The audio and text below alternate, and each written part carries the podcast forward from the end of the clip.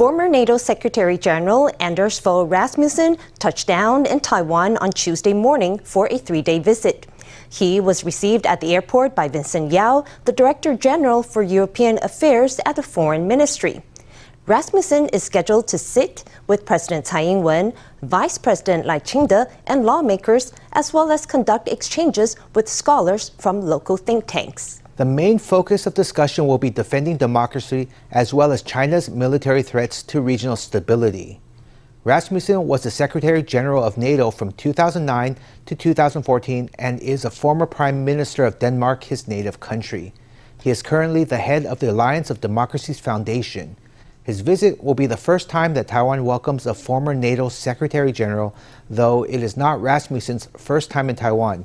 He visited previously in 1994 as a member of the Folketing, the Parliament of Denmark. A recent report in international media said U.S. military officials are calling for closer cooperation with Taiwan's military to improve defensive readiness in Taiwan.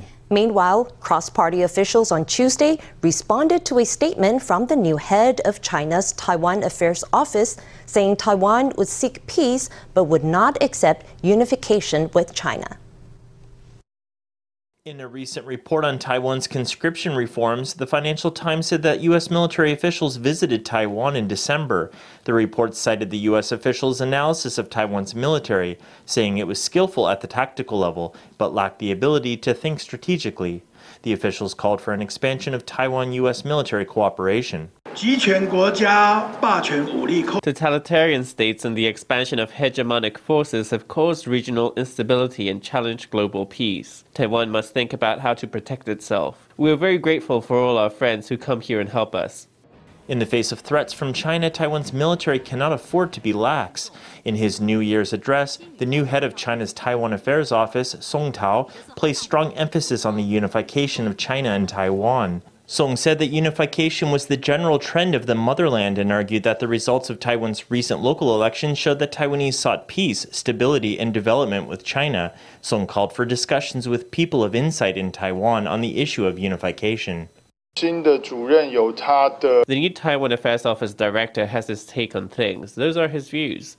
The KMT's perspective, of course, is that we hope to get along peacefully with China and also protect Taiwan. Uh, Peace is absolutely Taiwan's greatest goal and the direction Taiwan is moving toward. However, that absolutely does not mean peaceful unification. The Taiwanese public's decision to vote in this way and to vote for KMT officials was not meant as giving a reason or an excuse to China to push for peaceful unification. China has seen the results of Taiwan's local elections as an opportunity to push its agenda on unification. This situation highlights the challenges the Taiwanese government faces as China ramps up attempts at infiltration. Ukraine's capital, Kiev, on Tuesday received its first batch of electricity generators purchased with a donation from Taiwan's government. The equipment comes at a crucial time for the city as Russian bombing has destroyed much infrastructure that allows residents to stay warm in the country's severe winter. The money for the generators comes from an additional donation that the Taiwan government offered Ukraine in December 2021. Let's hear from the Foreign Ministry. 捐赠呃的相关的这个呃这这个物品呢。Taiwan donations will be used to power critical infrastructure and heating units. The Ministry of Foreign Affairs is planning an additional donation of 2 million US dollars for the Ukrainian cities at the front line of the invasion, which have also been attacked. The funds would allow them to buy generators and heating equipment. The Ministry of Foreign Affairs says that the procurement was handled by local authorities as Taiwan does not manufacture diesel powered generators assembly would have had been outsourced, resulting in production time of at least two months. The Foreign Ministry adds that its Ukraine winter relief plans include funds to purchase blankets, warm clothing, insulation, and dry goods to be delivered to Ukraine via Poland. The marching band from Taipei's First Girls High School had a very unique New Year's experience on Monday. They participated in the Rose Parade in Southern California. That's the first time the school take part in the event in 18 years. Their performance was praised by attendees and one local broadcaster who commented on their professionalism. The Rose Bowl was held in Southern California on January 2nd amid chilly lows of 6 degrees. Despite the cold, locals were out in force to give a warm welcome to the Taipei First Girls High School band. Taipei First Girls High School. It was the first time in 18 years that the school participated in the Rose Parade, which marked its 134th anniversary in 2023. During the parade, some fans waved Taiwan's national flag as they cheered on the visiting marching band. The 125 member band from Taipei was mostly made up of second year students. The band was placed 58th in the parade lineup and passed by the main viewing platform at 9:20 a.m. local time. While small, inevitable mistakes were made, the girls were praised by a local broadcaster for maintaining professionalism and for their skill at executing difficult formation changes. Good recovery there. We, we saw one of the young ladies have a mishap, but it doesn't matter. She was a professional. She kept going, kept that composure, and that says everything. A total of 39 floats and 76 teams of performers joined the parade. The Taipei Girls Band was one of six international groups at the event. Oh, it's so awesome! It exceeds my expectations. Every year it's magical. Nothing like what I saw, no. I highly recommend to see it in person. The roughly 9 kilometer parade attracted 750,000 attendees who filled the air with excitement. Egg pancakes are getting an upgrade.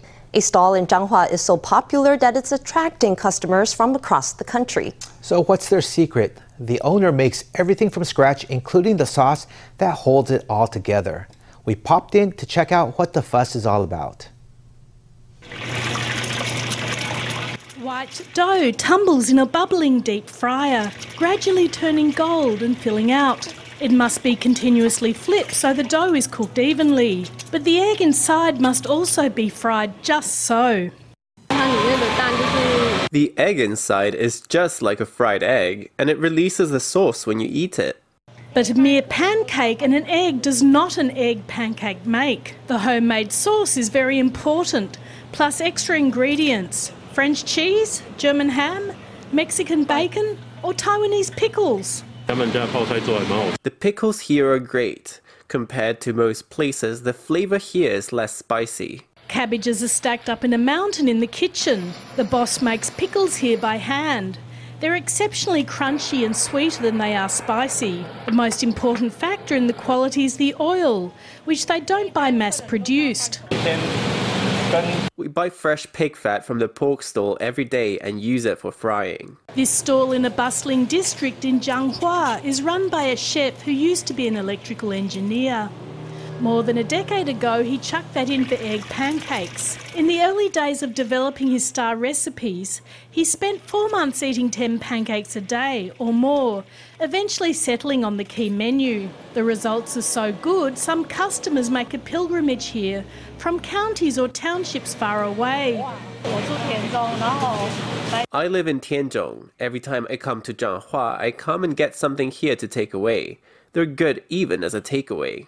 The key is that these pancakes are made by hand, almost at every single step of the process. Although all that work takes time, customers get to enjoy a crispier, tastier snack that's a cut above the competition.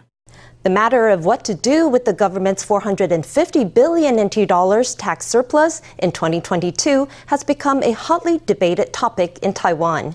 On Tuesday, Premier Su Tseng-chang said that some of the money would be given to the general public as cash handouts. He added that any plans to do so would still have to be budgeted and approved by the legislative yuan. Taiwan's government reported a tax surplus of 450 billion NT in 2022. In a statement released after a recent national security meeting, President Tsai Ing-wen indicated that after subtracting 70 billion NT for local governments, the central government would have a total of 380 billion NT at its disposal. Premier Su Tseng-chang says that there are plans to use up 200 billion NT of the amount, with some portion of the remaining amount to be saved for emergencies and some other portion to be handed out to the public. 100 billion NT will be used to support the national health insurance system and subsidize electricity prices. Another 100 billion NT will go towards strengthening the economy. The remaining 180 billion NT will be set aside for emergencies, but some part of it will be given out as cash to the public. The premier stressed that the government would have to draw up a budget for the cash handouts and get it approved at the legislative yuan. We can call for an extraordinary session to discuss the cash handouts. The annual budget is about to be reviewed and passed, so I'm afraid there isn't enough time for that. Even if we convoked an extraordinary session, time would still be a problem. Handing out cash is the best approach, obviously, but we have to consider who would be getting the handouts. The Taiwan Labor Front doesn't think cash handouts are the best way to go about it. I don't think cash handouts are the best approach. Instead, we should consider ways to effectively counter overmarketization in some service sectors, such as long term care and daycares. The DPP says it is in favor of spending 100 billion NT to prop up the national health insurance system, the labor insurance system, and to cover some of Taipower's losses. We finally have the opportunity to inject some funds into the labor insurance system. To keep electricity prices from rising, we can put some funds into subsidies for that. Premier Su and President Tsai should explain to the public the situation in our country, where the money will go to respond to whichever difficulties are coming for Taiwan and the world in the year ahead. The lawmaker says that the government should consider how tough the pandemic has been on the general public. She adds that as long as the government explains where the money will go, there wouldn't be too much pushback given the current situation with COVID and inflation. A 22 meter lantern of a high tech moon rabbit will preside over this year's Taiwan Lantern Festival, which will kick off on February 5th in Taipei. Revelers will be able to walk from the East Shopping District to Taipei 101 to see a wide variety of rabbit themed lantern exhibits. This year, organizers are handing out portable lanterns that you can fold into your own pair of bunny ears to wear on your head.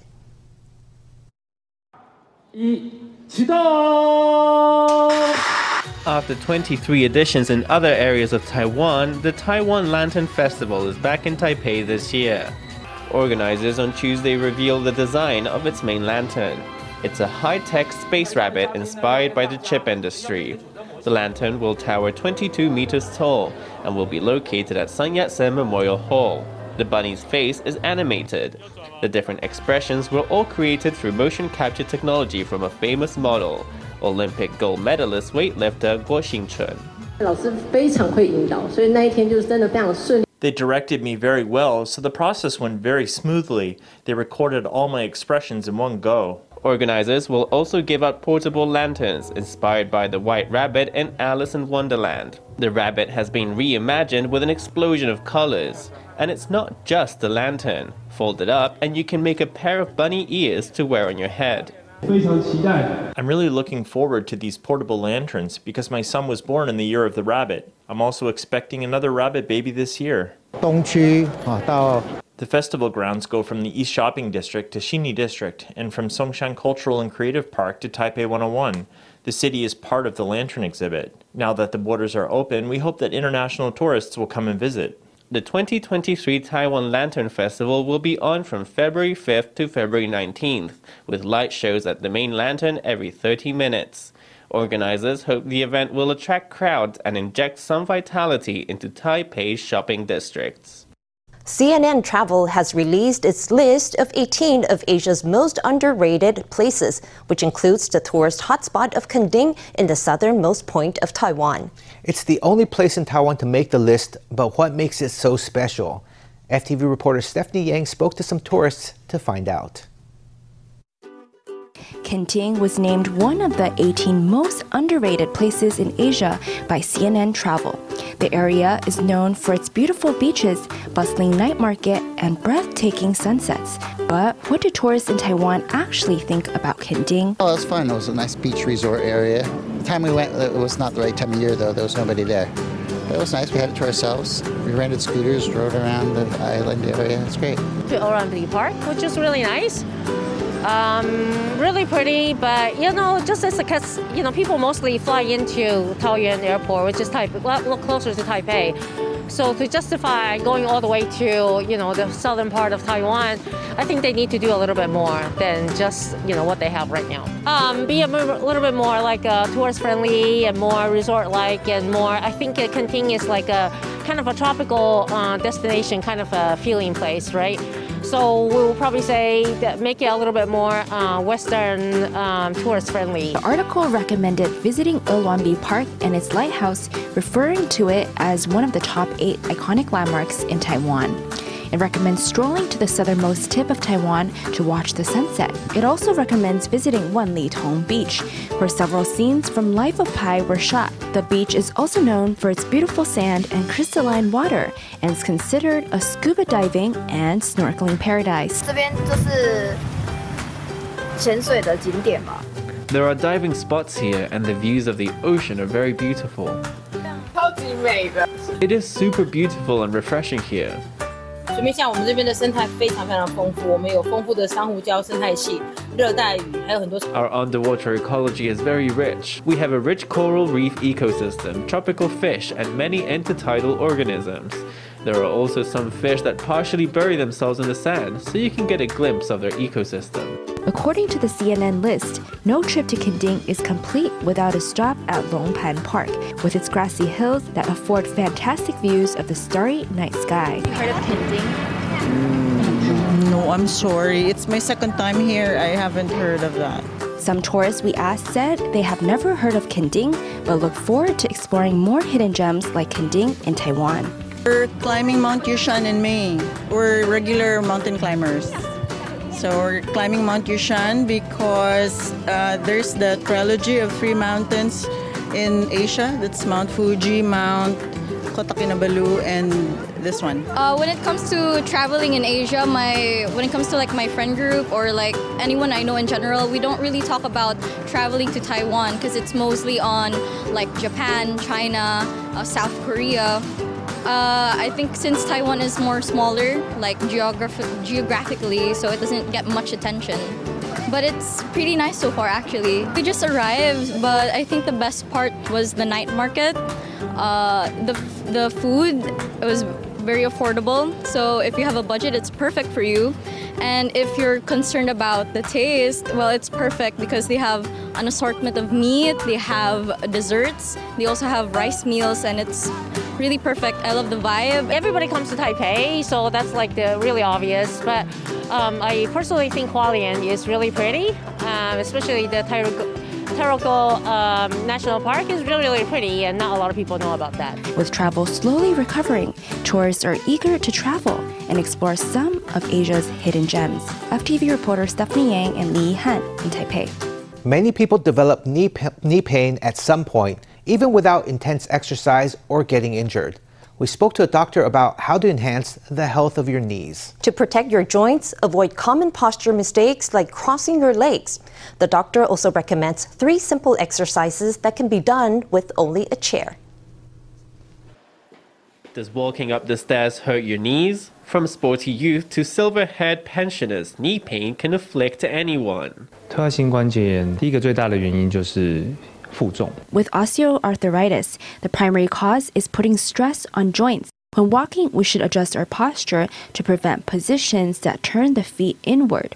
When going up and down stairs, we should make use of the handrail. Move slowly to lighten the load on the knees. Sitting for long periods, having a poor posture, such as crossing the legs or turning the feet inward, these are all things not to do. Besides steering clear of these bad habits, the doctor says to try three exercises to protect your knees. All you'll need is a chair. 那首先当然最简单就是我们把脚直直抬起。